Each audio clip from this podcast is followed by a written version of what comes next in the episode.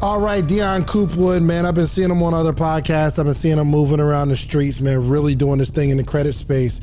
Uh, so I had to get him on the podcast. I'm actually the definition of getting it out the mud, as they would say. I was raised in the projects of Chicago, South Side, in the place where they called it the Wild Hundreds because it gets really wild. And uh, I grew up in a little small town called Riverdale where you can count the people you knew who lived in that city and that town. Hmm. First and foremost, we had to establish that credit repair is illegal. It's illegal in Georgia for sure. It's considered a misdemeanor. If somebody says they're gonna repair your credit and they give you a timeline, Okay, so he did put me on something new called, well, I don't know if it's new. It's new to me. Metro 2 compliance. So what does the software do? it leverages a credit compliance standard called Metro 2 Compliance, and it has artificial intelligence built into it where, uh, with one click of a button, you can generate send off Metro 2 compliant letters, send them to the credit bureaus, just wait on results. So when he started talking about credit repair, restoration, I see it all as the same, but he's like, yo, okay, I don't do credit repair. That's illegal. But I do credit enhancement. Because all we're doing is we're leveraging a compliance standard that was put in place. So it's not a credit repair method, it's a compliance standard that was put in place. And he also made it clear that if you do get something deleted from your credit report, you still owe the money. Okay? Let's be very, very clear. Y'all not gonna cancel me, okay? So I fought on the, I fought him on this thing. But he checked out. Just because you get items removed from your credit report does not mean you you're still not obligated to pay the debt. So when people say, oh, I got three hundred thousand dollars in student loans deleted, I'm clapping for y'all, and I'm telling my men teachers. Ah, then we had to have our argument about Dave Ramsey because I love Dave Ramsey and Dion. Not so much. If I look at myself, probably you and other high level entrepreneurs, I think that we've been able to obtain our success by leveraging credit. Like that's how I got started. If an average person is making forty thousand dollars a year and I got forty thousand dollars in credit, I could figure this thing out and make it. And I use my credit card to pay my bills. I use my credit card to take care of my kids. I use my credit card to keep food on the table. I use my credit card to pay my child support. You hear me? All right, welcome to another edition of the Social Proof Podcast, man. High level entrepreneurship conversations. You're going to learn something today mm-hmm. about entrepreneurship because we have Mr. Dion Coopwood. What up, bro? I'm all good, bro. How about you? Man, I feel amazing, man. I feel like a champion. That breakfast we had was good too. Yeah, 100%. Okay, what was the name of the place? The Bougie Southerner in Lawrenceville? The Bougie Southerner in Lawrenceville. It's good. It was amazing. Now, I'm not a vegan guy, okay? I'm not going to order an Impossible Burger. I'm really straight on the fake chicken. However, the vegan breakfast that we just had was incredible. I am a French toast connoisseur. You Me understand too, me? bro. Me too. And that was top tier. That was that was top shelf French toast. Yeah, for sure. And the little chicken fajitas. if you didn't tell me it wasn't chicken, I would have thought it was chicken. So, uh, yeah, shouts out to the Bougie Southerner, man. Make sure y'all check them out. Black on? Black on? Black on, okay. I rocks with her, man. What's her name? What's the chef's name? Tara Gilbert, man. Make sure y'all follow uh, Tara Gilbert. I don't know her Instagram, but go and find her. So, all right, we are here, man. Um, and I feel good because we fed you. Now you walk in, you feel like we're a really professional organization. And we normally don't do that, bro. Like you sit down in this chair, we get you a bottle of water. We didn't get you the water today. No, I- I get no water, some but I got we get some breakfast. water, please. Um, all right, so Di, man, how you feeling, brother? I am all good, man. Uh, blessed and highly favored. I'm glad to be here, brother. You rich, right? Yeah, I'm pretty rich, yeah. Interested to see how people answer that question. Um, okay, we're gonna find out how you got that way. Okay. All right. You, did you grow up with money or? No, man. I actually, uh, I am. I'm actually the definition of getting it out the mud, as they would say. So I was raised in the projects of Chicago, South Side, uh, in the place where they called it the Wild Hundreds because it gets really wild. And uh, I grew up in a little small town called Riverdale, where you could count the people you knew who lived in that city in that town. And uh, grew up without a dad, and uh, just figured it out, man. Growing up without a dad, so just your mom. Just my mom. Yep. Yep. Did something happen to him, or you just? Yeah, so my dad, uh, just to be full transparent with you, um, he was he was dealing drugs and in and out of jail, and uh, so he never really was around. I met him about maybe five or six times during my life. That Where's was he at it. now? Uh, he passed away two years ago in a car accident. Oh no. So I grew up with a lot of questions that I never got answers to because he ended up passing away before we could have a conversation. Right. Yep. You feel a void at all? Um, a little bit, but it's kind of like when you grow up in you know um, situations like that and and, and un- uncertainty, you kind of build up this tolerance to just kind of have a wherewithal with when bad things happen. So I have a weird way of dealing with like deaths and voids and things of that nature, and it just it drives a better version of me out. How do you deal with it? I work, just work and work. Yeah, my cousin, uh, yeah, she owns a company in Georgia. It's electric. So shout out to Henry Bourne. That's my cousin. Uh, my father passed. I thought I thought it was strange, and when I say it, uh, social media will say it's a toxic way of thinking. But he said, uh, take a couple days. But when you go up to that funeral, don't be sad. Don't be depressed. Yeah, He said, um, "There's gonna, there's some people that are there that's gonna need your strength, yep, right? Yep. So that they can lean on you." But he said, when you get back after the funeral, go right back to work. Mm. Like, go. Don't tell your job you need a, a month off. yeah, Go straight back to work. yeah, And I don't know if it's a good thing or a bad thing that it t- it took my mind off of what I was going through. Hmm. But I think maybe if I'd have took off, I could have slipped into some sort of depression. Yep, for sure. Yeah, I agree with that. And it's crazy because here I am now. I'm having having to lead a funeral slash ceremony for somebody that I I really didn't know that well. Mm-hmm. Like so when it when it all went down and when it happened, nobody wanted to be the person that took care of the funeral arrangements. And so what ended up happening was um, me and my older sister, um, her name is Tika, uh, we ended up having to be the people that was kind of orchestrating everything. So I was doing more of the like contributing, and then she was doing more of the planning. And so shout out to her. She really just kind of took everything over. Then, when we got there, none of my siblings had the strength to actually speak, kind of orchestrate everything. So like you said, I had to be the person that had that strength to actually just kind of orchestrate everything. And so I'm up there speaking, talking, just being the be- best version of myself that I knew how to be, um, and just kind of make sure that everybody was okay. Here's a here's a question too. We're gonna get into um, how you got rich, how you're always gonna be rich. But for somebody you only met five times, Yeah. What does that feel like? I got to create. I- like it's almost like I have to create a certain feeling of um, sorrow, maybe, even though Yeah. I don't really know this person like that. Yep. Yeah. Was that weird? Like, yo, I'm here because it's my dad, but I ain't really know him. Yeah. But I still got to be. You know what I mean? So here's the weirdest thing for me. So when he passed away, all of my siblings and his siblings, which are, you know, aunties and uncles that I never really got to know, they were telling me after he passed how much of a fan he was of me. But he never told me. Mm. So like when he would go around in different places and you know, he's like, hey man, how's your son? He would always brag about me, tell people about me, but he never called me to tell me about me and say, hey, I'm proud of you Wow. or whatever. So it was like I had to, in passing, find out how much how proud he was of me and how much he admired me. And then even when I was at you know his repast, I was able to find out how much of a person that I really didn't want to be like. I was like, I vow not to be like him. I went there and everybody was like, you look just like him, you sound like him, you move like him, you command the room like him. Like you're just like like some people was like almost like getting afraid of me because they like, are you him? Like Wow. and I was and it, and it so it, it it it made me feel weird too because I'm like, like you said, I don't really know him like that. But then everybody is saying so. This whole person, this person, I tried to not be like my entire life because he was never in my life. I'm like, if I have children, if I you know if I have a woman, I'm gonna stay with her. Like I'm gonna I want to do the total opposite. Come to find out, I'm the exact same person. I'm the exact same person I was trying not to be. Goodness It's crazy.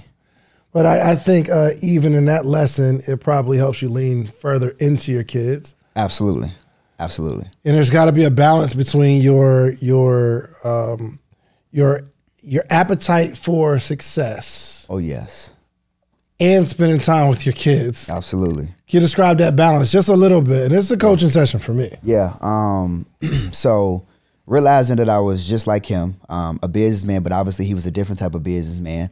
Um, that hit home very hard. Um, but then having to be raised without uh, my biological father, um, it it drove something inside of me. Well, now I have a 15 year old, a 14 year old, and a four year old, and we're like I'm their best friend. It's, it's not even a question. Yeah.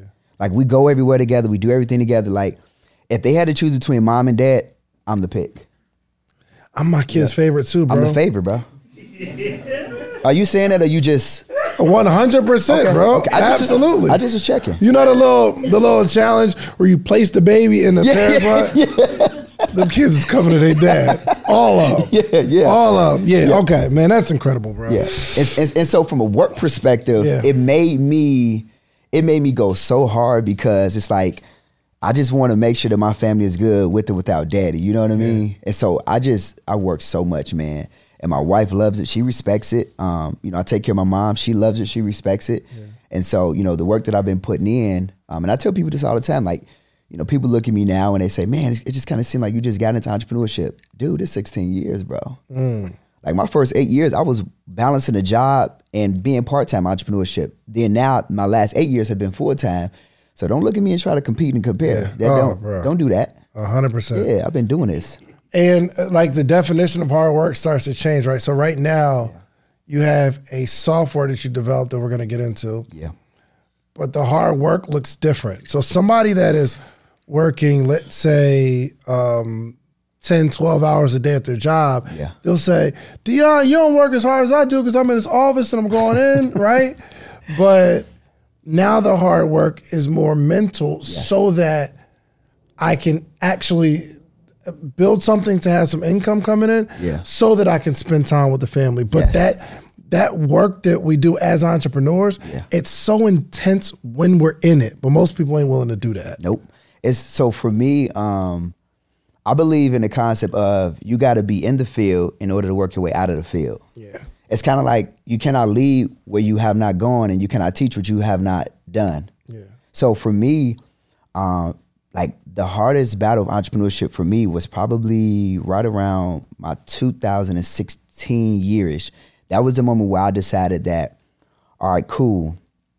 If y'all are paying me $130,000 a year on a job, being a being a store manager slash district manager for Sprint, T-Mobile, and all that stuff that I was doing, I'm like, I gotta be able to do this on my own. Yeah. And so in 2016 is when I started, is when I got into life insurance sales and uh, retirement planning. And I was going door to door, door knocking. Door to door, door knocking. And people slamming the door on me. To, I don't want life insurance. I don't want to plan for retirement. So like when you look now, like you said, it's more mental work, but I've, I've been a part of the physical aspect of really truly putting in the work and grinding it. And I know what hard work looked like. I know what it looked like. What'd you learn from door to door sales? I built up a tolerance that um, if I could just get as many no's as possible, I'll get a yes eventually. Like I, I- like I was I was weird. Like I tricked myself into going for no's. I didn't want a yes because I said if I go for the yes and I hear too many no's, then it's gonna ruin my day. Talking good. So I said, well, let me see if I can get at least a good hundred no's a day, so that when I got the yes, I'm like, God, dog, you messed up my streak. It was a, it was a weird, it was a weird thing because you know most people they like, I just this thing is, I know it's gonna work, but the only thing that really works is the work. Mm. Like I know it's gonna work, but you got to put in the work because that's the only thing that I know that works. A hundred percent. That's it. So I'm just willing to put in the work. Bro, it's so refreshing to talk to an entrepreneur that been in the game over a decade Mm-hmm. because you remember the time where we actually had to go ask somebody to buy something. Yes. And we're in a world now where we create content and hope that somebody goes to the link in our bio. Am I right? That's, how you build a business in That's 2020. You know what I mean? Yeah, that is true. Yeah. So I, it's it's refreshing to talk to Yeah. somebody who understands this. Yeah. And I- think maybe it's a double edged sword, but Yeah. the content creation space has really uh, uh, ruined the entrepreneurial grind. It ta- what it Yeah. takes to get it done. Yep. Yep. And it, and that and so that's where for me as a coach who coach other people, it's a it, like you said, it's a double edged. It's it's it's hard for me to because I'm looking at people and I'm like, all you got to do is post. Yeah. I had to actually like cold call people. I had to drive to their house. I had to knock on doors. I had to like beg for the money that I was making, and you just gotta just like do a little post and sit at the crib and then wait for somebody to hit the link and buy. bro. And you can't do that. Shame on you. You know what I mean? It's like so I'm I'm torn because I'm I'm I'm trying to teach, but then it's like I'm teaching stuff that I feel like is is ultra easy, but then I'll, at the same time I'm dealing with people who you know they got different personality and characteristics, and so because we're in a different time and people are more involved with watching what people do and what they say versus what the work that actually go in, you know they got a misconception. So you know, Bro, it's a 19 year old watching this right now, cringing. yes, Like, why would you go to somebody's house? exactly, exactly. you, Why would you knock on someone's door? you're a weirdo. What's wrong with you? So I want I want to know about this. So, so you have a software, yeah. and and maybe I heard you wrong, but you said you had 11,000 students. You didn't you didn't hear me wrong. Hold on, I'll show you. You didn't hear me wrong. Yeah, eleven thousand. So in this group right here, how many is in that group? You can see how many is in that group? 6.8 thousand. All right, six point eight thousand in that group. Yeah. So I mentor and coach those individuals. They all use my software. And in this group, how many people are in that group? 5.9 thousand. All right, cool. So is that over eleven already? Metro 2 monetization workshop. Okay. Watch this. Look, I got another group too. Hold on. I got another group right I got so many groups, man. because I'm it's I'm teaching different stuff in each group, but it's all the same concept. But these people are on different levels of understanding. Mm. so as a coach, I understand that, and so I, I just kind of teach to their their level of understanding, allow people to gradually grow. Okay, let's argue. This is a good segue. Okay, cool. So, uh, we in the morning meetup, we are reading a Total Money Makeover. Yep. And I'm, this is my first time reading this book. Yeah. Well, this particular book. But I've, you know, I've, I've listened to some of the principles, and some of the principles that I'm learning now has tremendously helped me. And it seems like I've just been promoting Dave Ramsey like that. Dave, owe me a check. But it's not. It's just I, I like the information. But I, what I'm having a challenge with is our our culture, Yep. especially in the entrepreneurial space, really hate Dave Ramsey. I would. I'm You know what gonna, I mean? I'm gonna have to agree with you Why? because I think that there are some truths and there are some boundaries in what he teaches. Um, but then I also feel like when you kind of know what you know, it's kind of like a, a, a hindsight type of moment where if I look at myself and probably you and other high level entrepreneurs, I think that we've been able to obtain our success by leveraging credit. Like that's how I got started. When I I decided have, that I have a couple leverages that I've See what I'm saying? When, for when. I got started in 2016, when I said I'm no longer going to do full time work a job, I'm, I'm leaving. I'm going to go full like full time entrepreneurship. I had forty thousand dollars in credit Yeah. that I had available. I had a Discover card and two American Express, and that's how I got started. I said if, if an average person is making forty thousand dollars a year and I got forty thousand dollars in credit, I could figure this thing out and make it. Mm-hmm. And I use my credit cards to pay my bills.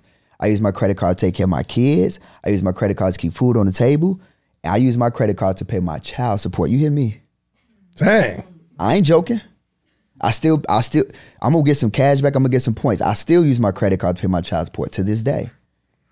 And my daughter is 15. She'll be 18 very soon, sir. you know? Here- here's the thing. As I'm reading the book, Yep. he told not one lie. No, he did not. No, he no, he don't tell lies. So it's I think for and this is this is me looking from a branding perspective. yeah, I like the fact that he stands on the fact that he says credit cards are evil. He says, I don't have not one credit card. Actually, me and Donnie was going back and forth, and she was like, he can't tell me that he ain't got one credit card in his wallet. I'm with Donnie. And I'm with Donnie. He said he said it in the book. I'm with Donnie. Well, how is this so hard to believe? He makes tens of millions of dollars a year. So why would he need a credit card? Okay. So I think that at the point that maybe, you know, high level entrepreneurs like myself and you and other people who have uh, obtained a certain uh, a level of wealth, we could probably stop using credit cards maybe at this point. When you make a certain dollar amount. But I think that at some point Dave Ramsey obtained wealth and then he probably stopped. And then he decided that, well, what is it that's something I could teach from a financial literacy standpoint that everybody would love and I can build an actual cult following on? Yes. And I feel like he did that. And he's like, oh, debt is bad because guess what? He know that nine out of ten people growing up in America, nobody would talk about debt, and credit cards, and stuff like that. So we only know what we know. So the only thing that we know right now is stay away from credit cards. They evil. They gonna get you in trouble. That's what our parents said. If they said anything about credit, that's what they told us. But they didn't tell us much. 100%. So they at least told us that. So so Dave Ramsey knew that if I teach that, people will. It's it's an easy gravitation. He don't he don't got a pool.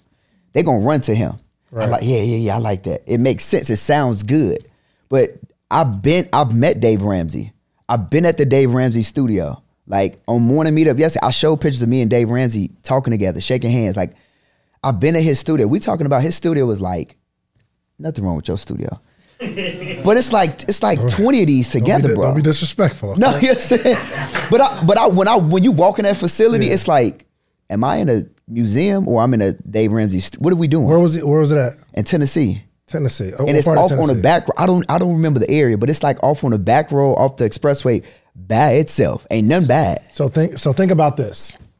So I I leveraged a strategy of debt to obtain this building, but I own it free and clear. Mm-hmm. So Dave Ramsey probably makes 20, 30 the amount of times the amount of money that I make. And mm-hmm. and he's been doing it forever. For sure. So I can see how you can back then, especially in nowhere, Tennessee Yep.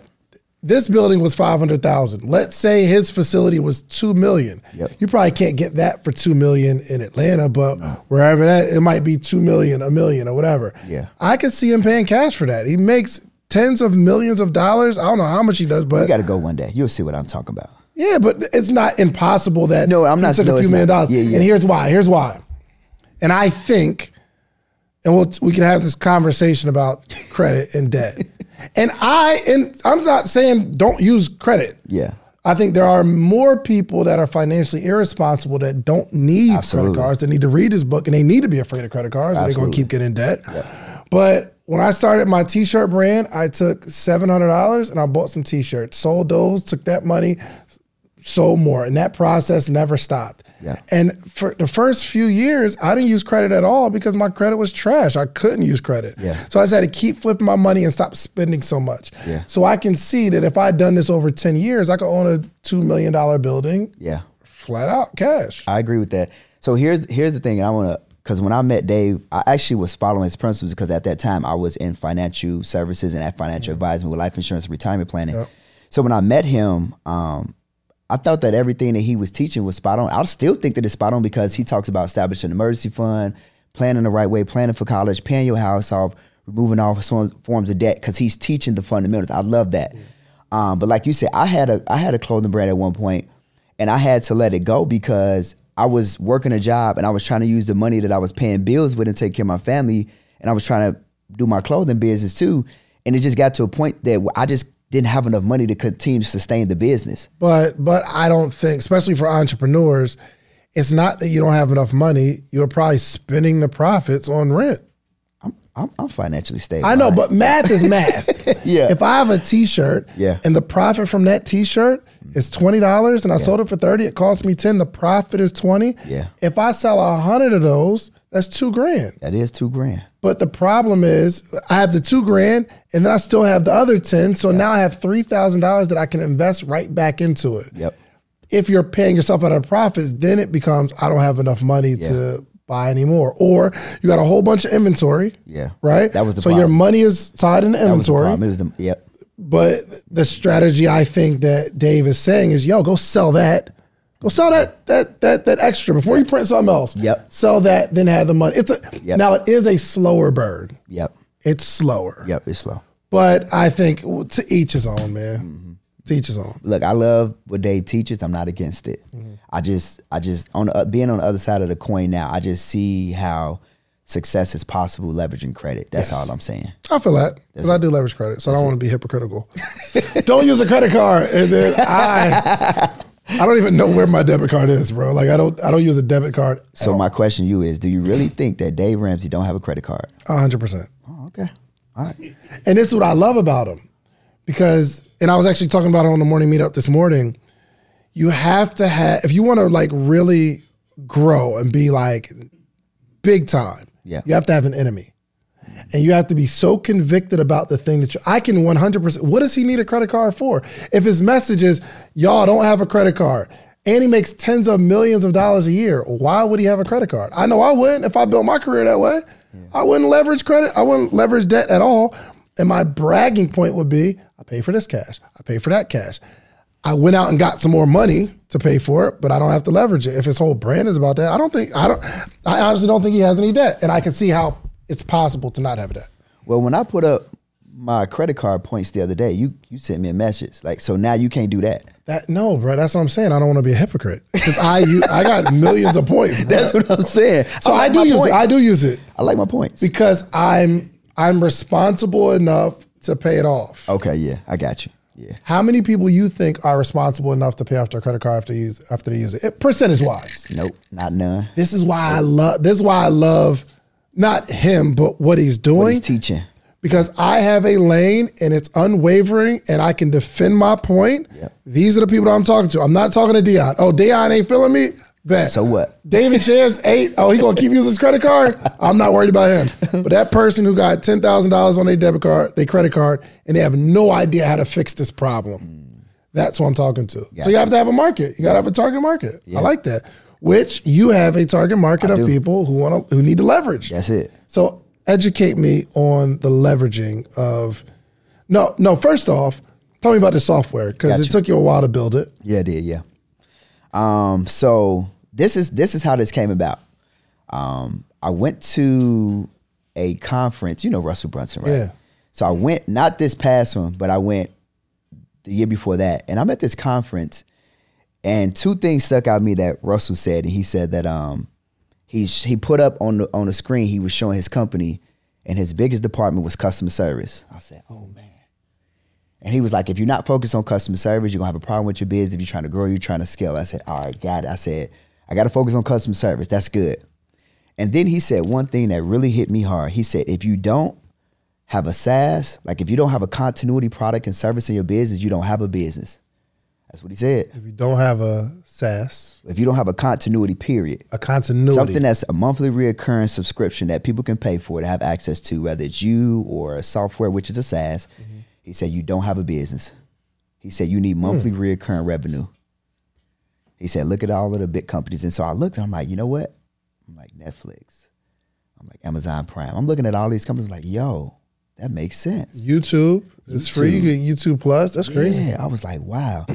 so then in that moment, which was last year, right around maybe August, September is when I went there, that's when I started to develop the software. And I didn't launch it until we didn't we did like a soft launch maybe February-ish of this year. Um, but we really didn't do a hardcore launch until like March of this year. So what does the software do? Um, it leverages a credit compliance standard called Metro 2 Compliance, and it has artificial intelligence built into it where, uh, with one click of a button, you can generate and send off Metro 2 compliant letters, send them to the credit bureaus, and just wait on results. What's Metro 2 compliance? Um, compliance standard that was put in place in 1997 by the CDIA, which is essentially the credit bureaus plus Innovis. So Experian, Equifax, TransUnion, Innovis, they put together a compliance standard in 1997 to protect consumers against wrongful information that should not be reporting. So they said instead of consumers having to complain to us that information is reported that shouldn't be reporting, we're going to put together a compliance standard of reportability. So if information that is reported on David Shands' or Dion's report that shouldn't be there, if it doesn't meet the compliance standard to be there, it has to be deleted because it jeopardizes the integrity of the information that is being reported at all. So mm. like let's just say if you had AT and T bill, but they sold it to a collection agency. If you don't know that they sold it and there's no communication with you, that jeopardizes the integrity of information being reported because you didn't know that it was there. Got it. Got it. Okay. So Metro 2 compliance as opposed to like the only one true legal way in order to repair somebody's credit from a repair perspective is factual disputing. That's Facture, factual factual. disputing.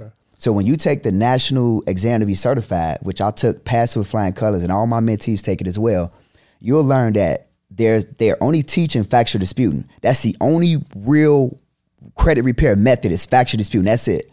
Consumer law is when you're digging into the actual laws to protect yourself as a consumer. That's totally different. Factual disputing is saying, when I look at my credit report, can you verify that I own this account? Can you verify that all the information is accurate across the board? Can you verify that you asking for verification of this information? With Metro 2, we're not asking for verification. We're saying it does not meet the requirements to even be reported. So you can't report. You, hmm. you can't report it. Why are you reporting something that shouldn't even be reported? It goes against your standard that you put in place in 1997. So this is something that's almost three decades old hmm. that I'm introducing, that I've educated myself on. I'm introducing to everybody, and everybody's like, "Wait a minute, what the hell?" What's up, podcaster or soon to be podcaster? Get ready to level up your podcast game because the number one podcast education summit of the year is back and it's bigger and better than ever. I'm talking about the second annual podcast summit happening on July 4th and 5th in the content creation capital of the world. You already know ATL, baby. Atlanta, Georgia, going down July 4th and 5th. Two full days. Imagine this. Imagine you getting all the game you need to take your voice, your brand, your business to the next level. Imagine getting all the insider tips. Imagine getting all the know how that you've been craving for the last two, three, four years where you're talking about you're going to start a podcast, but you haven't yet because you don't have the tools, you don't have the tips, you don't have the tricks. I don't care if you're just starting or you're a seasoned pro. This summit has something for everyone. Picture you mastering the basics of setting up your podcast or unlocking the secrets to grow your brand on social media. We're not just talking about podcasting here. I'm talking about you want to build a long form catalog, whether it's skits, movies. We got people talking about script writing. This is an incredible experience. Imagine, imagine discovering the art of securing these lucrative sponsorship deals. And that's not all. Learn the ropes of creating a pitch deck that has sponsors knocking down your door. But wait, wait, wait, wait, wait, wait, wait. There's more. This isn't just a summit. This is an experience. I'm telling you. Rub shoulders with industry leaders. And you got to network with the other people that are doing what you're doing. All the guests that have ever been on Social Proof Podcast, I'm giving them a free ticket. And in exchange, they promise me that they're going to sit down and do short interviews with you. We got podcast booths for our VIP members where you can sit down, pull somebody to a side, and you're going to create content in real time. I know what you're thinking. How do I get a part of this podcasting paradise? Well, it's simple. All you have to do is head over to podcastsummit.com, grab your tickets now. But hold on, hold on, hold on, hold on, hold on. Because I have something really, really special for you. I got a little treat for my early birds, people who take action. The next 20 listeners and only 20 listeners who get your tickets right now, okay? I'm not only going to give you 20% off of whatever ticket level you get, you get 20% off. But if you use the promo code BIG DEAL, it'll take 20% off immediately. But I'm also going to allow the first 20 people ta- listening to this right now to be able to bring a friend, bring a teammate, bring a partner for absolutely free. You get general admission, they get general admission. You get VIP, they get VIP. Whatever ticket level you purchase, you get to bring a friend, partner, colleague, booth thing for absolutely free. Nothing extra required. My team's going to reach out to you, get your partner's name, or if you don't have the person you know right now yet, you got time, no pressure, you get us back. But use that code big deal. That triggers to let us know you get to bring someone for free. So don't wait. So secure your spot at the number one podcast education summit in the country. Join us July 4th and 5th in Atlanta. Let's turn your podcast dreams into a reality, y'all. Head over to podcastsummit.com. Use promo code big deal at checkout and get your tickets now. Don't miss out on the opportunity to take your podcast to new heights, take your brand to new heights, take your business to new heights with this unprecedented offer, okay? I'll see you at the summit. And don't forget to use promo code big deal. What's going on? Mm-hmm. And it's getting tremendous results. So creating this software, I'm just essentially fighting fire with fire, essentially, because you look at it, when we send in letters to the credit bureaus, it's not that it's the credit bureaus that is really the determining factor in which items are going to stay or get deleted. When we send in letters to the credit bureaus, a human opens up the letters, but they feed it into a machine called eOscar. eOscar is an online Metro 2 compliant based web coded machine. So when you send in a letter to the credit bureaus, they feed it into a machine. There's not enough human manpower to read all these millions of letters that go in every week. So just we could just make that clear, right? So they feed it into a machine. The machine is a Metro 2 compliant based automated machine. It's called eOscar. Mm. So when you send it in there, if you send it in there, let's just say, I'm not, I'm not saying people not getting results with consumer law factions too, because they do. You're not getting the type of results that you're going to get with a Metro 2 compliant letter because you're speaking the language with a Metro 2 compliant machine when you spend in a Metro 2 letter. Got it. So if you send in a factual dispute letter, you may get some results, but then it may come out on the other end, and now you leaving the credit bureaus to say, okay, well, what did this machine say? And let's look at this.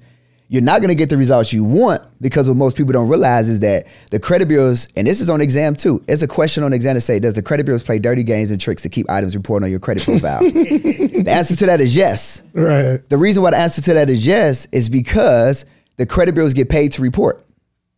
So everything that's on our credit report, they're getting paid oh. every single month that they report. So if you send in a letter and you fighting with them, they're gonna be like, we're gonna do everything in our power to try to stall them out, try to say we verified it. They're gonna lie. They're gonna because the credit bureaus are just an LLC like me, you, our business. They just want to get paid. They ain't tripping on nothing. But they but the reality is that they're standing in the way of consumers actually becoming homeowners. Like I want to buy my family house. I can't because I got this bankruptcy or I got this collection. I got whatever's on my credit report. I need to get this stuff off.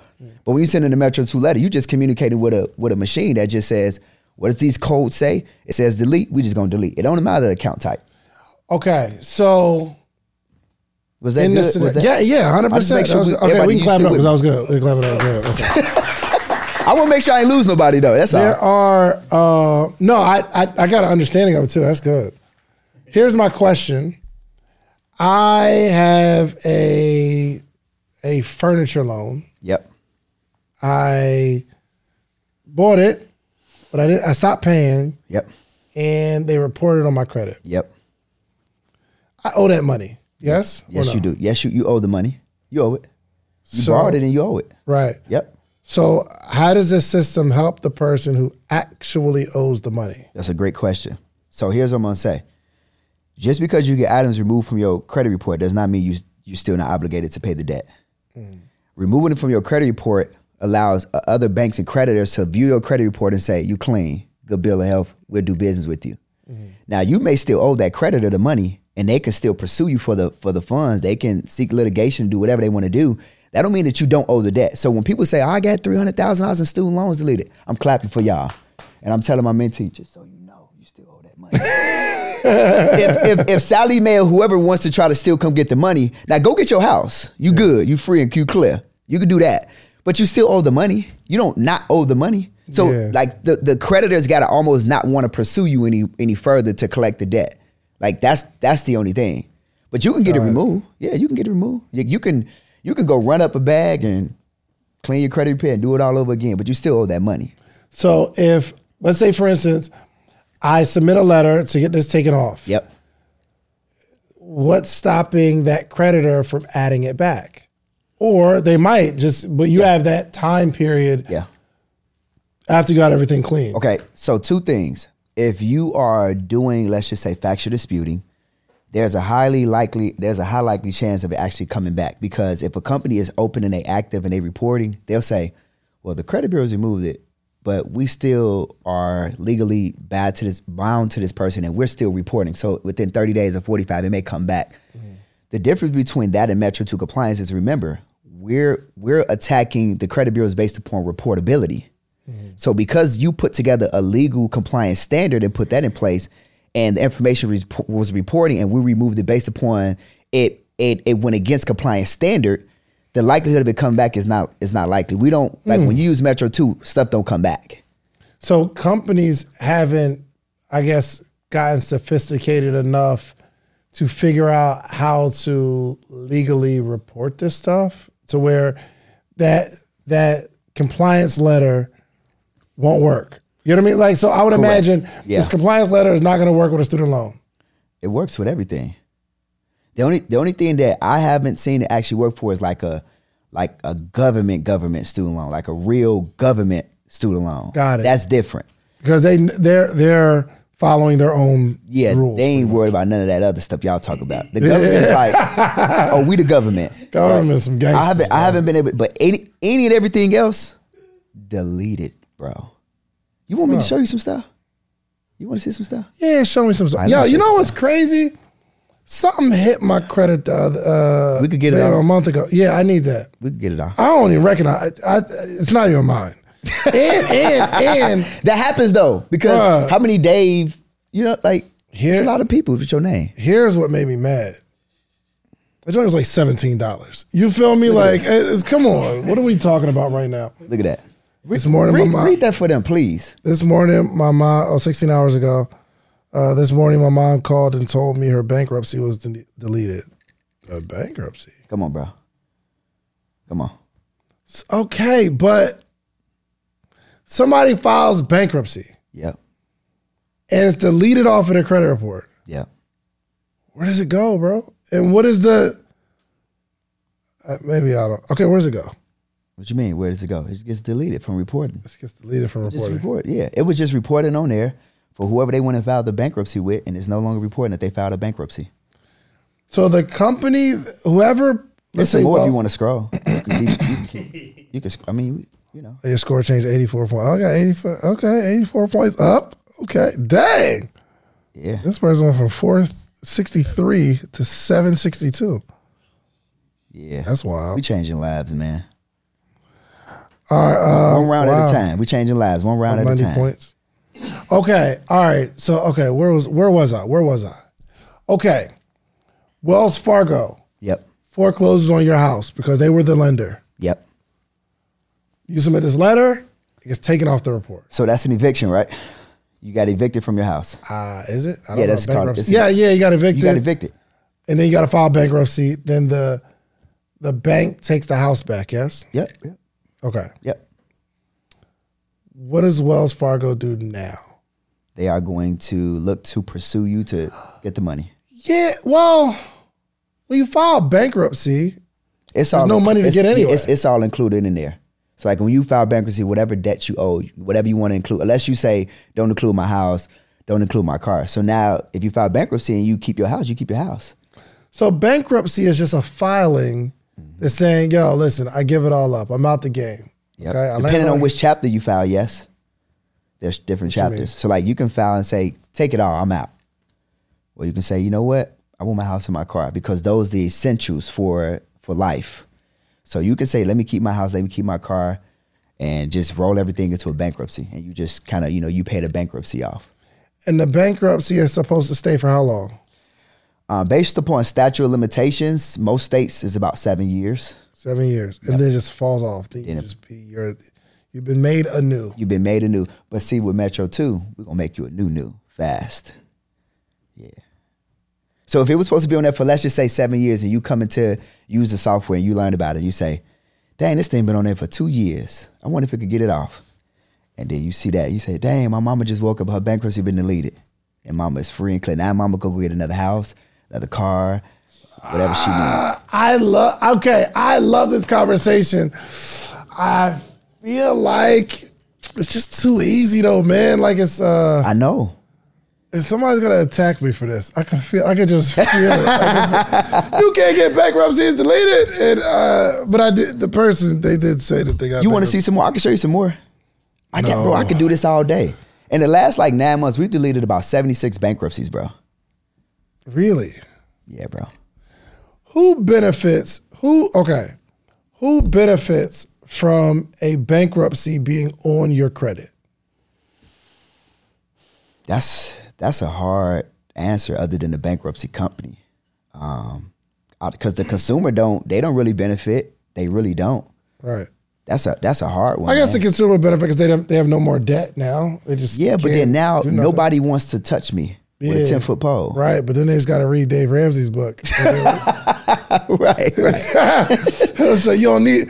No, actually, it's so important that black voices are represented in black media for so many different reasons. And the next generation of black uh, voices and influencers from black voices can be found on NPR's new collection, Black Stories, Black Truths. Black Stories, Black Truths is a celebration of blackness from NPR. Each of NPR's black voices are as distinct, varied, and nuanced as the black experience itself. In the Black Stories, Black Truths collections, you'll hear stories of joy, resilience, empowerment, and creating world shifting things out of struggle. And every episode is a living account about what it means to be black today, told from a unique black perspective. From Bobby Shmurda to The Wire, Michelle Obama to reparations, there's no limit to the range of black stories, black truths. I listen and I'm enjoying these conversations that are for us, by us. Black representation Again, it hasn't always been uh, shared from our perspective, and black perspectives haven't been censored in the telling of America's story. Now they are the story. In NPR's Black Stories, Black Truths, you'll find a collection of some of NPR's best podcast episodes celebrating the Black experience. Here are a feed of episodes from across NPR's podcasts that center Black voices. It's NPR. Noir. Turn on NPR today and hear a range of voices as very nuanced and black as the country we reflect. Stories should never be about us without us. Listen to the Black Stories, Black Truths on NPR, wherever you get podcasts. All right, let's do some quick math. The less your business spends on operations, on multiple systems, on delivering your product or service, the more margin you have and the more money you can keep. But with higher expenses on materials, employees, distribution, and borrowing, everything costs more. So to reduce costs and headache, smart businesses are graduating to NetSuite by Oracle. NetSuite is the number one cloud financial system, bringing accounting, financial management, inventory, HR into one platform and one source of truth. With NetSuite, you reduce IT costs because NetSuite lives in the cloud with no hardware required. Access from anywhere. You cut the cost of maintaining multiple systems because you've got one unified business management suite. It just makes sense. You improve efficiency by bringing all your major business processes into one platform, slashing manual tasks and errors. Over 37,000 companies have already made the move. So do the math. See how you'll profit from NetSuite? I know you see it. Listen to me if you have everything scattered in business, you cannot grow. And everything is more expensive when you have more and more processes layered on top of each other, more and more softwares. You got to get out of that. And it, it will improve efficiency and cut costs. By popular demand, NetSuite has extended its one of a kind flexible financing program for a few more weeks. Head to netsuite.com slash social proof. That's netsuite.com slash social proof. netsuite.com slash social proof. Now I like Dave even more, okay? He's probably talking to the person who filed bankruptcy. He's going to teach you how to build your life back because you don't need credit anyway. Yeah. And here's why. Here's why. Here's why. This is this is so weird. When I say this, it's gonna flip y'all out because I'm probably sure this is probably one of your next questions. To use the software, it's only 147 dollars. Okay. So we dealing bankruptcies, repossessions, student loans for 147 dollars a month. Bro, I I hope this works, man, because you know they're going to attack me if it doesn't. Come, they're gonna come and attack me if it don't work, but it's worked. $147. Bro, I, I don't have, that's why I got all these students because it actually works. Yeah, it works. That's just a starting rate plan because the reality is that we have some individuals that just want to just do their credit. But then um, I also have uh, CROs who are using the software as well. CRO? Credit repair organization owners. So they're That's people using your software? That's using my software. So they come in and use the software and they're like, okay, cool. So we so when developing the software, I had to create rate plans that work for individual consumers. And then I already knew that CRO owners was going to come and use the software. So we got people that are running their company. So I had to create rate plans for them as well too. So you can start at as little as 147 a month and it goes all the way up to like a thousand a month because people are, you know, helping hundreds of people every single month. So wanted to be able to support them as well. Okay. Someone's going to have to try to stop this. I believe it. I believe it. When you doing like because what I'm doing is not it's not ordinary, it's extraordinary. It's revolutionizing the game because when you think about credit repair and, and credit enhancement, it's always been this ugly, nasty stigma to it. Like because you paid somebody a thousand dollars or fifteen hundred dollars and you sit back waiting because you want to get a house, you want to get a car, you want to get a fresh new start, and they gave you nothing. Mm-hmm. They gave you nothing. And so now we, when people think about credit repair, they just think, oh my God, here we go, another credit repair person, right? And so when you look at what I'm doing now, people are actually getting results. Mm-hmm. And they're like, yo, I didn't pay nobody a thousand dollars. So now what we're doing is, is we're not like it, we- we're taking away people feeling robbed and fishing for the people. I said I want to follow a biblical principle where I want to I don't want to fish for you because I can only feed you for a day. But if I teach you how to fish, I can feed you for a lifetime. Mm-hmm. So now I'm empowering the people to come and learn Metro 2 compliance, learn the fundamentals and basis of what credit is, how it works, get a fresh new start, and then now you take this software and not only have you helped yourself, but Why don't you help somebody in your family? Why don't you, now people are saying, okay, good, this worked for me. I know how this works. I got results. I don't feel weird. This is this is a good feeling. Let me go help somebody else. And so now I got people that are doing this part time. They working a job, making two, three thousand dollars extra a month. Then I have people who were running a credit repair organization or wanted to start one, and they're using the software to actually start one, and they're getting results as well too. So, like you said, yeah. The, so I don't know who's going to try. I don't know if it's going to be the government. I don't know if it's going to be the credit bureaus. I don't know who. But when you're doing stuff like this, you're always going to have an enemy. When you move with the type of um, you know passion and integrity that I have, and you're doing good stuff, the enemy is always coming. Gotcha. Okay. And, and even as you were talking, someone that has felonies or something like that, right? They can get their record expunged, right? Yeah. yeah. mhm. So I guess the reason they have the record is to tell other people that is that my baby yelling? She just don't care, bro. Kids ain't got no home training; they just yell. It's wild. But the reason the person has a record is to show other people, hey, this person has done some weird stuff in their day. Correct. But I guess getting your record expunged, nobody's really mad at that because it's like, all right, well, you know, I said I'm sorry. Yeah. I served my time or whatever. Let me get my record expunged so nobody else can see what happened in my past. Yeah. Yeah. But I guess th- this this credit repair game is the same, right? Mm-hmm. Yep. Because you just figure out a way to get your record expunged Exactly. so that you can go out and kind of make better decisions. Yeah. And I think it's damn, that was a, that was a great analogy. You good. Um, Right. that was good. Thanks. And it's like what I what we see a lot in the credit enhancement industry is a lot of people are. It's like we don't really use credit until we become adults. Mm. Like now that I'm like oh, I'm I'm starting to date and I'm gonna get married and now I got kids. Now I want to get a house. I need a car. I need reliable transportation. So we don't really start learning or wanting to use credit until we're older. But then what happens is is some of our past younger mistakes. Now we got this collection. We got this collection. We forgot about the cell phone bill. So now I'm having to be an adult and I'm trying to adult, but I'm living with a 580 credit score. Nobody wants to give me a chance. So this is you got people who are living with their past mistakes and and, and things of that nature, trying to become an adult, and you got to go through this process to repair and rebuild. You I Got you. mean? Yep. So before you launched this software, what were you doing professionally? Um, the the way that I ended up launching the software is because I actually was I was providing the credit repair service. Like I was actually doing credit repair for some years. Um, and the reason why I was doing that is because I was running a solar renewable energy company, and in order for my customers to go solar, they had to have a 650 credit score in order to get in order to get no money down solar. So I said, Hold on. So you were selling solar. Yep, I, I had my own solar company where we were, where we were going again. We were door knocking door to door again.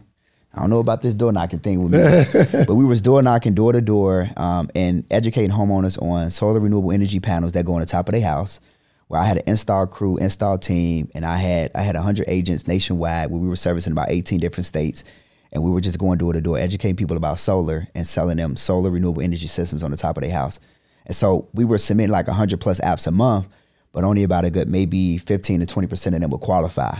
So I was like, yo, we losing a lot of money because there's good money in solar. Anybody in solar, they know. Like, bro, I was making like 20, 30 grand a house Dang. per house. How much does the solar cost? Um, the solar system on average is about 40 grand. That's the average. Average kilowatts is about eight, about eight kilowatts. So about 20. About, And they give you half of that? well, the thing about it is, is the government incentivized people to go solar.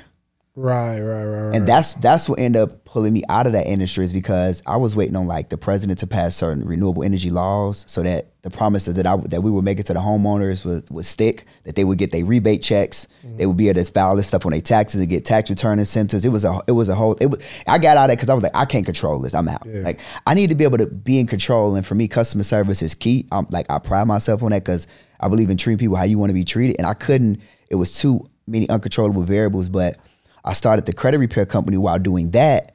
Um, and I started that company around 2019 ish, right when I was leaving out of the door knocking from life insurance sales, because I did that for a few years too. But I did that in order to get people qualified to go solar. Got but it. what ended up happening was I saw it was like I was going out there struggling to get solar sales, even though the money was good. The money was great. We did millions doing that too. But I saw more people gravitate towards I need I need credit, I need the credit repair. So it was more people. I- was people was coming on this end for the credit repair, and I was having to go get people for solar. Yeah. So I was like, oh, this is kind of weird. And I was like, I don't like how this feel anyway. So let me get out of this one and let me just let me just put my focus energy here. And it just it just blew up, went out of control. Yeah, but um, isn't credit repair illegal in some states? It's illegal in Georgia for sure. It's considered a misdemeanor. Really? Was you doing it in Georgia? No. So I moved here. Dave trying to get me. He trying to get me, y'all. Look, you see, you- y'all see what I'm he doing? asking all the questions that my audience would attack me for. Okay. All right, So- watch this. So look, so when I moved here, when I moved here, I've been here almost about 18 months now. So when I moved here, I knew oh, that. So you weren't even in Georgia, but at the time. At, nah, nah, I was I was in I was I was back in Chicago when I was when I got started and stuff. That's where the company was formatted and everything. So I was pretty much safe. But when I moved here, I knew that, and so I said I got to figure something out. And so I really didn't want to continue to provide the service because I didn't want to do that.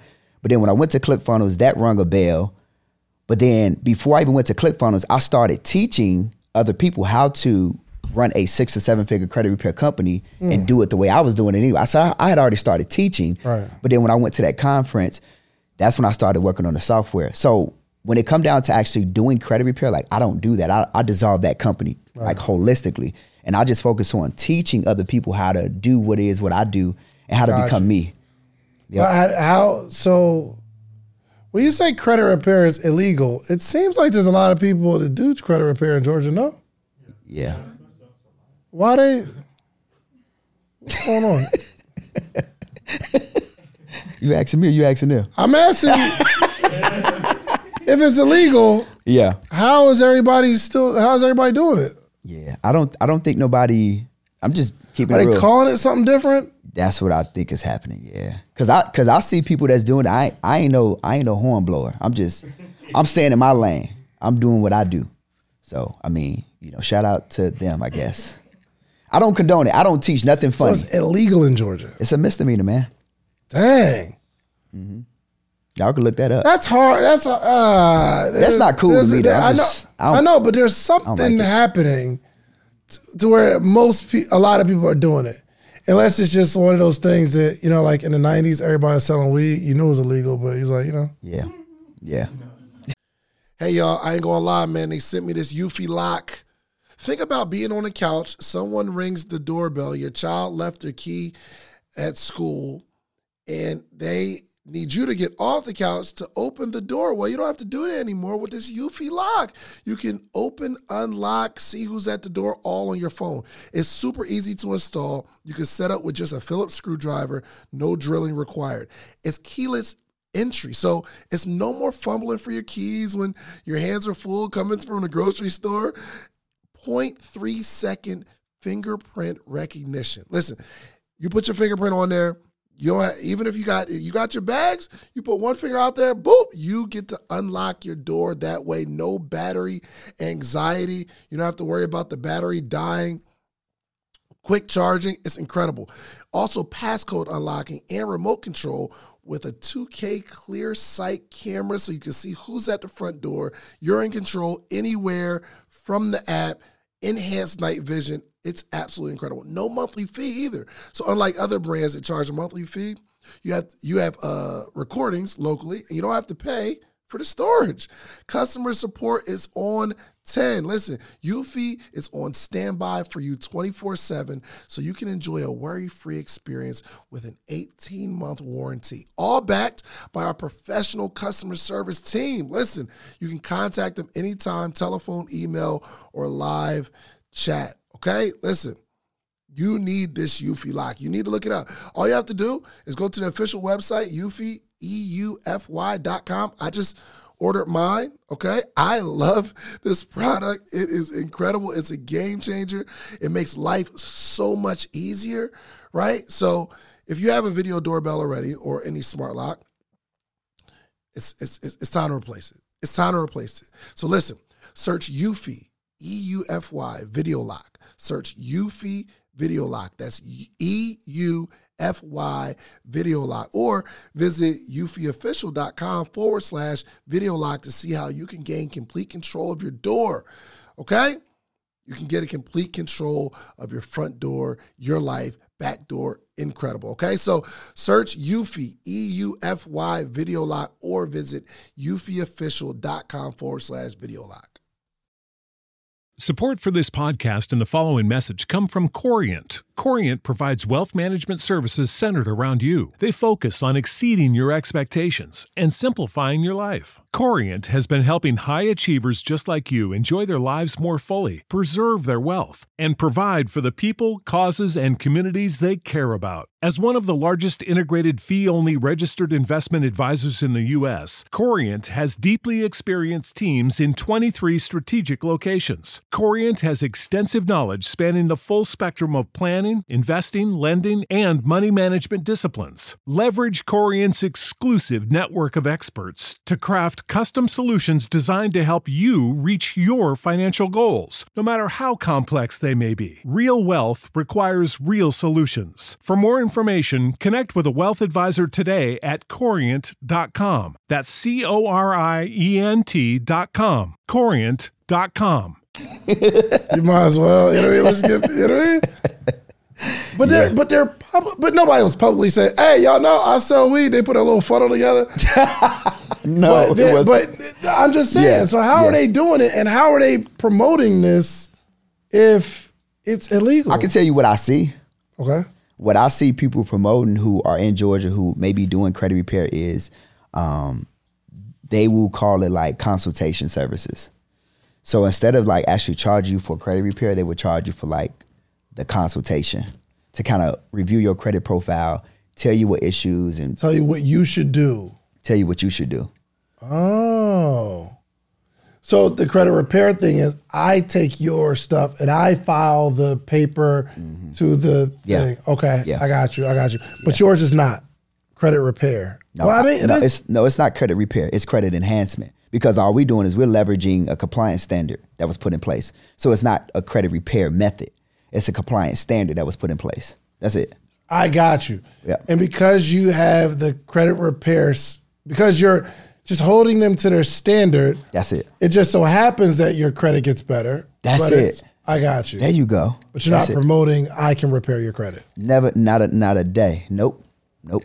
We can just make sure the stuff is accurate. That's it. We're gonna just we're gonna make sure this accurate and whatever's not supposed to be reporting ain't reporting. We ain't doing no repairing.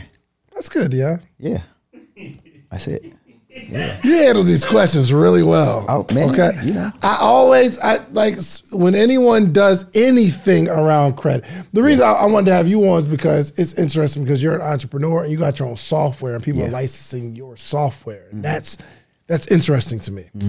Anytime somebody says something about credit, bro, You ain't trying to talk to him. no. Yeah, see, see, you feel that way. Imagine how the world feels who've paid people and didn't get rid no results. Just come on over here, let us take care of you. That's it. Well, not let us take care, but you take care of yourself. Yeah, watch your mouth. Yeah, see, Watch There you your mouth. Goodness gracious, and, here- man. and here's something cool too, and people love it. When I tell you, I just I just believe in just providing so much value. Um, when I put together this software, I said I know people are not going to understand it, they're not going to get it. So what can we do to help the people? So I have I got a few community managers who are like this is my support team for the software. They do live free training, bro, three times a week. Oh, wow. Live.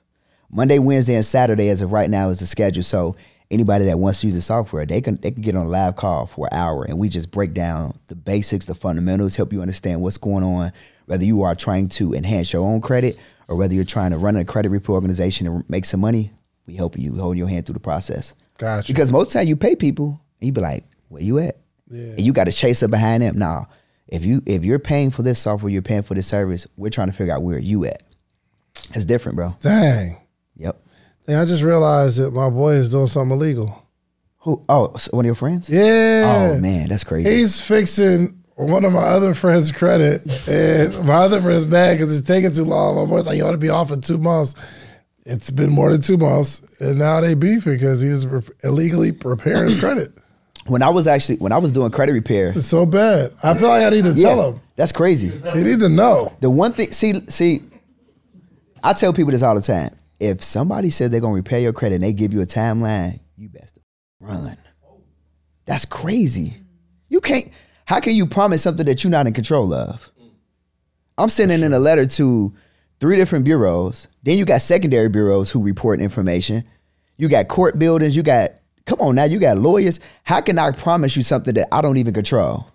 That's a yeah, that's a fact. Now, if I said I'm gonna be at your house at 605, I can control that Yeah. for the most part because we got traffic too. But if I leave out early enough, hell, I, whether I get there early or on time, I could get there. Credit repair, you promise somebody some time, you crazy. First That- off, that's not gonna work. is illegal. If you're in Atlanta, if you're in Georgia, yo, stop it. Okay, I'm trying to save you, misdemeanor, jail time. You can go to jail for that, right? It's a misdemeanor. I don't, I don't know about jail, jail, but I know it's a misdemeanor. I ain't never did nothing illegal. I don't know. I don't. You wouldn't know, cause Yeah, I wouldn't know. I wouldn't know either. Anybody here repair credit? I'm not gonna put you on blast, but do you? Anybody here? You got some friends that repair credit, don't you? You don't What's know that? What's that? What's that? I don't know what Yeah. you talking about, officer. Well, I would, say this for the people that may be watching this who, you know, be like, I'm, I'm in the credit repair service. Never promise, like, just set the proper expectation. I can't tell you how long it's going to take. Just know that I'm going to do my job. I can promise you I'm going to do my job. I don't mm-hmm. know how long it's going to take, but that's that's just setting the proper expectation. I think that when people start telling you times, they're saying that just to, it's a money grab at that point for me. You're just trying to get the money and you know, and run off.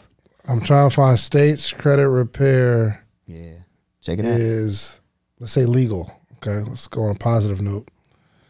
Uh, it doesn't really have a. It is illegal and a misdemeanor to operate a credit repair service company of this type under Georgia law.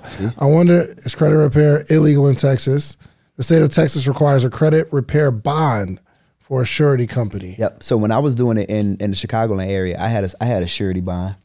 I was paying like uh, uh was, it and that's actually was cheap. It was like three hundred dollars for the year. Mm-hmm. I went through a company called Surety One, and uh, the agent she was really nice. So I, I just renewed that every year because you never know when somebody's going to complain. Somebody want to try to come after you. You just got to kind of have that. That's your insurance for your actual insurance company, just in case if somebody try to complain. That complaint will go through that company, and you know they'll have they got lawyers on standby who will protect you and stuff like that. So you, so in certain states you do have to have um, insurance, which would be a surety bond for your credit repair organization. Okay. Yo, what do you do with your money? Um, so Too personal? no, this is I ain't I ain't tripping. I, heard, I heard some groans in the room. Yeah, they- that? What do you do with your money? Um, I recently invested into some real estate, so I got 124 units currently right now. Congrats. Yeah, so I did that. Um, what else do I invest my money in? Um, shoot, I'm trying to think. Buy any stupid stuff with your money? Yep, I definitely did that. love I'm from the honesty. hood, bro. I, you know, I got to be irresponsible a little bit. Most irresponsible purchase that you made, and you look back and you was like, I ain't have to do that. I didn't have to do that. Um, dang, I think I, I don't know. Um, I don't know about a Lamborghini. I guess I didn't have to do that. I didn't have to buy. a Lam- I didn't have to buy a Lamborghini. But yeah. But I'm like, yo, I, I, think I made it. Uh, so, yeah, I, I looked up, man, and I had I had made uh, a lot of money. Um, and it was you think? it was just this I'm just past year, let me ask you this: How long you been with your wife? fourteen years. Wow. I'm, I had to get that right. Can't mess that one up. Fourteen years. Congratulations, man. Yeah, fourteen years. How has her spending habits changed? Man. Um, so my wife, she would tell you this. Um, I'm the financially savvy one. I handle all of the bills. I do all of that stuff. Um, and and we got to try to keep the money away from the wife, okay? Because she spends that stuff. There's stuff an Amazon package that comes to my house every, every single day. Here's what's crazy: they bring the package in Yep, and put it by the door. Yep. There's a pile a pal of boxes that you haven't even opened. for sure. For sure. How do you know this? Oh no, you dealing with it too. That's crazy. Oh, you thought I was in your house? Oh no, this is this is my home, bro. No, that that's serious. Like they delivering boxes, and then right by the door, there's boxes that's hasn't been opened yet. That's crazy. we go through I didn't even think thing about that. because it becomes so normal. Yeah, that's crazy work. Wow. And she, I'm sure she blaming it on the kids. The baby needed. Yeah, my wife. I, I remember. I remember having a. Uh, my wife don't even care about me talking about this. I remember having to. I hope my wife doesn't care. I I, yeah, I had to have a coming to Jesus moment with my wife in the car one day. We had went to the mall and we were like shopping for other people's birthdays, and I accumulated. I, I, I did the math and I said, I said, babe, we got in the car. This was the third day after going to my. Said, we got in the car. I said, babe, you just spent eleven thousand dollars in the mall these last three days. I need you to relax. I said, no more mall for you for a while. She was like, what? I'm like, what do you mean, what? I said, I said, bro, we were going to shop for other people. I said, and then you like, can we go in here? I said, and I didn't even really pay attention. I'm not even mm-hmm. really thinking about it. I said, but I did the math, and the math is crazy, babe. Yeah. I said, 11,000 in three days. I said, you got to stay away. Mm-hmm. So she's the wife. She just, you know, she'll do her thing. Yeah. Man. But on, see, on, on both sides, there's but, two sides to it because we want to be able to provide that kind of, yes. especially yo, 14 years. But see, I was going to tell you that this is so being together 14 years. My wife, me and my wife have been through a lot of counseling. Right. Mm-hmm. What I learned is that her love language, one of her love languages, is gifts. Mm-hmm. So I let her do so that I don't deny basically me saying I love you to her. Yeah. But then I also have to kind of bring it back a little bit too. But I know that that's her love language. So, you know, I got to kind of cater to that a little bit too. Yeah, yeah I, th- I, think it's two sides. One is like, dang, you spending the bread, but. You know how to book flights and hotels. All you're missing is a tool to plan the travel experiences you'll have once you arrive. That's why you need Viator. Book guided tours, excursions, and more in one place. There are over 300,000 travel experiences to choose from, so you can find something for everyone. And Viator offers free cancellation and 24 7 customer support for worry free travel. Download the Viator app now and use code Viator10 for 10% off your first booking in the app. Find travel experiences for you. Do more with Viator. What's the easiest choice you can make? Window instead of middle seat? Picking a vendor who sends a great gift basket? Outsourcing business tasks you hate? What about selling with Shopify?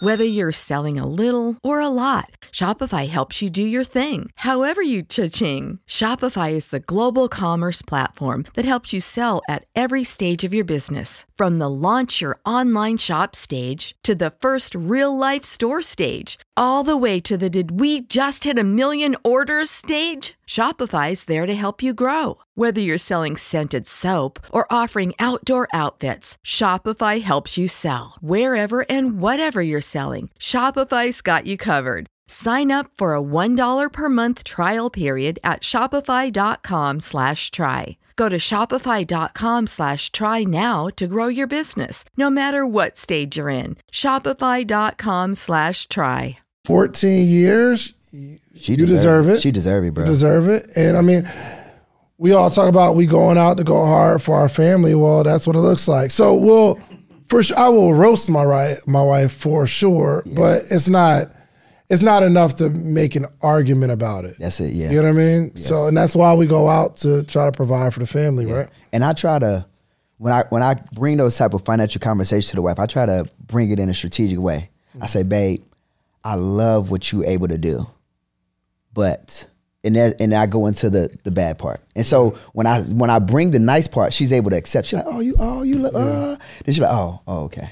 Yeah. So I give her like, I love that you able to spend and do all this because like she just got the credit card. She could just do whatever she want to yeah. do.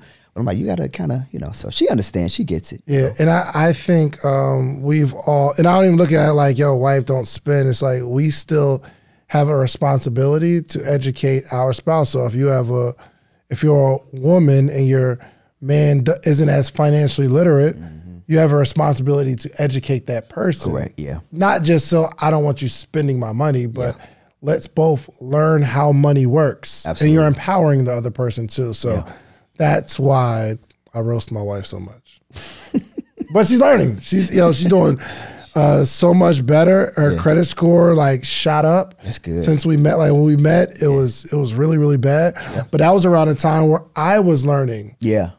So yeah. I I got like a year jump on really understanding. Yeah. Okay, I should pay my bills. Let's, let's build my credit, stuff yeah. like that. So we all need somebody to educate us. So and I, I, don't I don't I don't want your wife to be the only one. My wife had bad credit too. It's okay. Yeah. Like I had bad credit too. Yeah. When I met my wife, I had to walk her through. I thought she was coming in here, bro. I was mad. I, I got shook. I saw the door open. I said.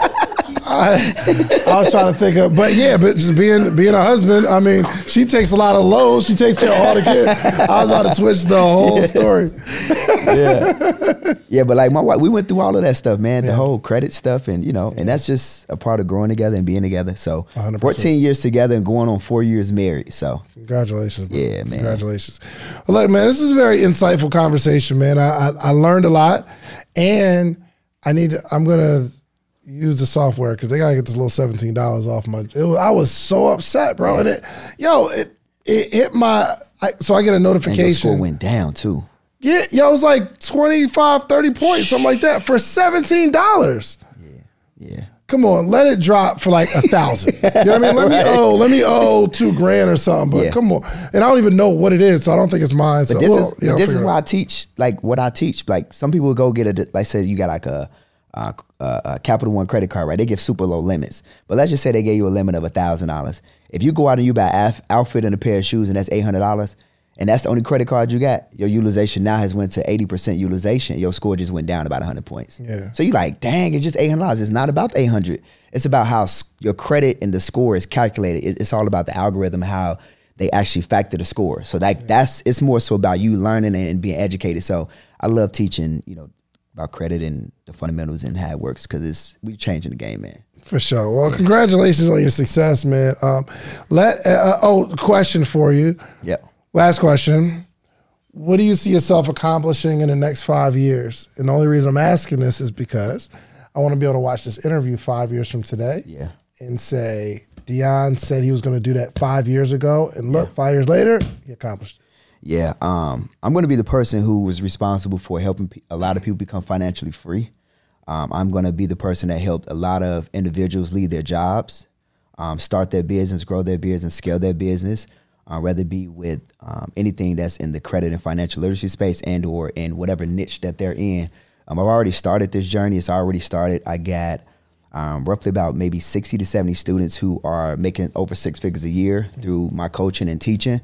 And so we are on track to really you know, change the game. And so I'm going to be the guy that when you when you are five or ten years from now, and people are still sitting down and you're interviewing people because that's going to be there, um, they're going to be saying, "Dion, help me." Yeah. like Dion help me. And so that's that's what drives me is you get to a point in success in life where it's not about the money. I kind of feel like, you know, the money comes in so much and I've made so much money that I'm not really worried about the money because I'm good and my family is good. I want people to feel this feeling of, of financial freedom and success and longevity and, and and being able to say my family is good forever. I love it. I'm gonna be that guy. I love that, man. Let's clap it up, man. That was good.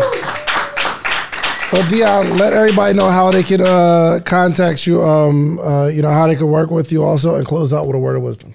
Got you. Um, Dion Coopwood on Facebook. That's just my regular government name.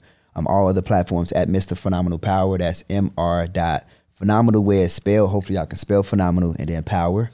So at Mr. Phenomenal Power on all other platforms. Um, I mean, I don't know. Maybe you'll probably put the software in the description or something like that so that they can easily use that. Um, but the website is metro2phenom.com. That's M E T R O, the number two, phenom.com, P H E N O M.com. And then a word of wisdom, man, is um, I believe in just staying motivated and inspired and believing in a, a better version of yourself. I think everybody has a next level in them, but I think that fear hold us back. And I, I believe that if everybody can get on the other side of fear and activate their faith, because faith and fear cannot coexist, that I think they would be in a better place. Yeah. Yeah, that's that's that's the words of wisdom. Because I was I was fearful, you know, when I wanted to get into entrepreneurship and, and doing stuff and leaving my job, but I just activated my faith, man, and um, you know, God has taken care of me. And my favorite scripture is Jeremiah twenty nine and eleven, and He says, "I have plans for you, plans to prosper you and not harm you, plans to give you, you know, a, a future." And so, if we really, if we're really believers and we believe in the word, and if we follow that and we understand it, like I think we'll be okay. I agree, man. I appreciate you coming through, man. Yes, sir. Uh, very, very insightful. Listen, do yourself a favor. Follow Dion, okay? Go on and get uh get your Metro Two compliance on. I know I am because you could. I, I could do it, right? Yes. I got All you, right, bro. cool. Um, so yes, uh, get it going, and also uh, get you some social proof. Meaning, go build something. But it is responsibility is your responsibility to come back to your community and teach them how you did it. Okay, it's the only way our community grows. All right, we out of here. Like, subscribe, peace. If you like the video that you just watched, click this one. You're going to like this one, maybe even more. Click it right now.